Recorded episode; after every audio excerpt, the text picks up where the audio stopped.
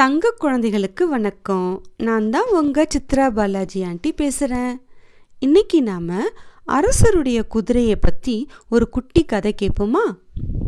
ஆதனார் அப்படிங்கிற ஒரு அரசர் தென்றல் அப்படிங்கிற ஒரு நாட்டை ஆண்டு வந்தார். மக்கள் எல்லாரும் சந்தோஷமாக இருக்கிறாங்களா அப்படின்னு தெரிஞ்சுக்கிறதுக்காக ஒரு தடவை அவர் மாறு வேஷம் போட்டுக்கிட்டு அவருடைய குதிரையில் அவருடைய நகரத்தை உலா வந்துட்டு இருந்தார். அப்போ வழியில் ஒரு வழிப்போக்கனை சந்திச்சார். அந்த வழிப்போக்கன் அரசர்கிட்ட ஐயா ரொம்ப தூரம் நான் நடந்து வந்துட்டேன். ரொம்ப கலப்பாக இருக்குது. பக்கத்து ஊருக்கு போகணும். அதனால் உங்கள் குதிரையில் என்னையும் ஏற்றிட்டு போங்களேன். இந்த உதவியை நான் என்றைக்குமே மறக்க மாட்டேன் அப்படின்னு கெஞ்சி கேட்டான். இறக்கப்பட்ட அரசரும் சரி குதிரையில் ஏறிக்க அப்படின்னு சொல்லிட்டார். அவனும் குதிரையில் ஏறி உட்கார்ந்தான். பக்கத்து ஊர் அடைஞ்சதும் உன் ஊர் வந்துடுச்சு இறங்கிக்க அப்படின்னு அரசர் சொன்னார். அதுக்கு அந்த வழிப்போக்கன் என்ன சொன்னான் தெரியுமா? இது ஏன் குதிரை? நான் ஏன் இறங்கணும்?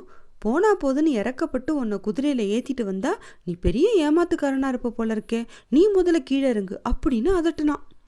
அரசருக்கு வந்துச்சே கோவம். இது என்னுடைய குதிரை நீ கீழே இறங்கு அப்படின்னு அரசரும் சண்டை போட்டார். அங்கே கூட்டம் கூட்டிடுச்சு தான் யார்? அப்படிங்கிற உண்மையை சொல்ல வேணாம். என்னதான் நடக்குதுன்னு பார்ப்போமே அப்படின்னு நினச்சாரு அரசர். கூட்டத்தை பார்த்து சொன்னார் ஐயா இது ஏன் குதிரை? வழியில் இவன் குதிரையில் தன்னை ஏற்றிட்டு போகும் மாதிரி கெஞ்சினா அதனால போனா போதுன்னு நான் இவனை குதிரையில் ஏற்றிட்டு வந்தேன். இங்கே வந்ததும் இதை தன்னோட குதிரைன்னு சொல்கிறான் அப்படின்னு அரசர் சொன்னார். அதுக்கு அந்த வழிப்போக்கன்னு சொன்னான் இல்லை இல்லை இது என்னோட குதிரை. இவனை நான் ஏற்றிட்டு வந்தேன். உங்கள் எல்லாரையும் இவன் ஏமாத்த பார்க்குறான் அப்படின்னு அவனும் அடாவடியாக பேசினான். அங்கே இருந்தவங்களால குதிரைக்கு சொந்தக்காரர் யார் அப்படிங்கிறத கண்டுபிடிக்கவே முடியலை. வேற வழி இல்லாமல் அந்த ஊர்க்காரங்க இவங்க ரெண்டு பேரையும் பார்த்து இந்த ஊர் நீதிபதி கிட்ட போங்க அவர் வந்து உங்கள் வழக்கு தீர்த்து வைப்பார் அப்படின்னு சொல்லி இந்த நீதிபதி கிட்ட அனுப்புனாங்க. நீதிபதி எப்படி தீர்ப்பு வழங்குறாருன்னு பார்ப்போம் அப்படின்னு நினச்சாரு அரசர். நீதிபதி ரெண்டு பேரையும் பார்த்து உங்களுக்குள்ள என்ன வழக்கு? அப்படின்னு கேட்டார். ரெண்டு பேரும் தன்னுடைய வாதத்தை முன் வச்சாங்க. ரெண்டு பேருமே அந்த குதிரை தன்னோட குதிரை அப்படின்னு சொந்தம் கொண்டாடுறதுனால என்ன செய்கிறதுன்னு தெரியாமல் முடிச்ச நீதிபதி அப்புறம் அங்கிருந்த வீரர்கள்லாம் கூப்பிட்டு இந்த குதிரையை வந்து கொட்டடியில் போய் அடைச்சி வைங்க. மற்ற குதிரைங்களோட இருக்கட்டும் அப்படின்னு சொன்னார். அவங்களும் அந்த குதிரையை மற்ற குதிரையோடு சேர்த்து கட்டி வச்சாங்க. கொஞ்ச நேரம் போயிடுச்சு. அதுக்கப்புறம் குதிரைகள் கட்டப்பட்டிருந்த அந்த இடத்திற்கு நீதிபதி வந்து அவங்க ரெண்டு பேரையும் ஒவ்வொருத்தராக கூப்பிட்டார். உங்கள் குதிரையை நீங்கள் அடையாளம் காட்டுங்க அப்படின்னு சொன்னார். என்ன ஆச்சரியம்? ரெண்டு பேருமே அந்த குதிரையை சரியாக அடையாளம் காட்டினாங்க. ஆனால் என்ன நடந்துச்சு தெரியுமா? மாறு வேஷத்தில் இருந்த அரசரை பார்த்த நீதிபதி இது உங்களுடைய குதிரை தான் இந்த வழிபோக்கம் தான் உங்களை ஏமாற்ற வந்து முயற்சி பண்ணிகிட்ருக்கிறான் அப்படின்னு சொன்னார்.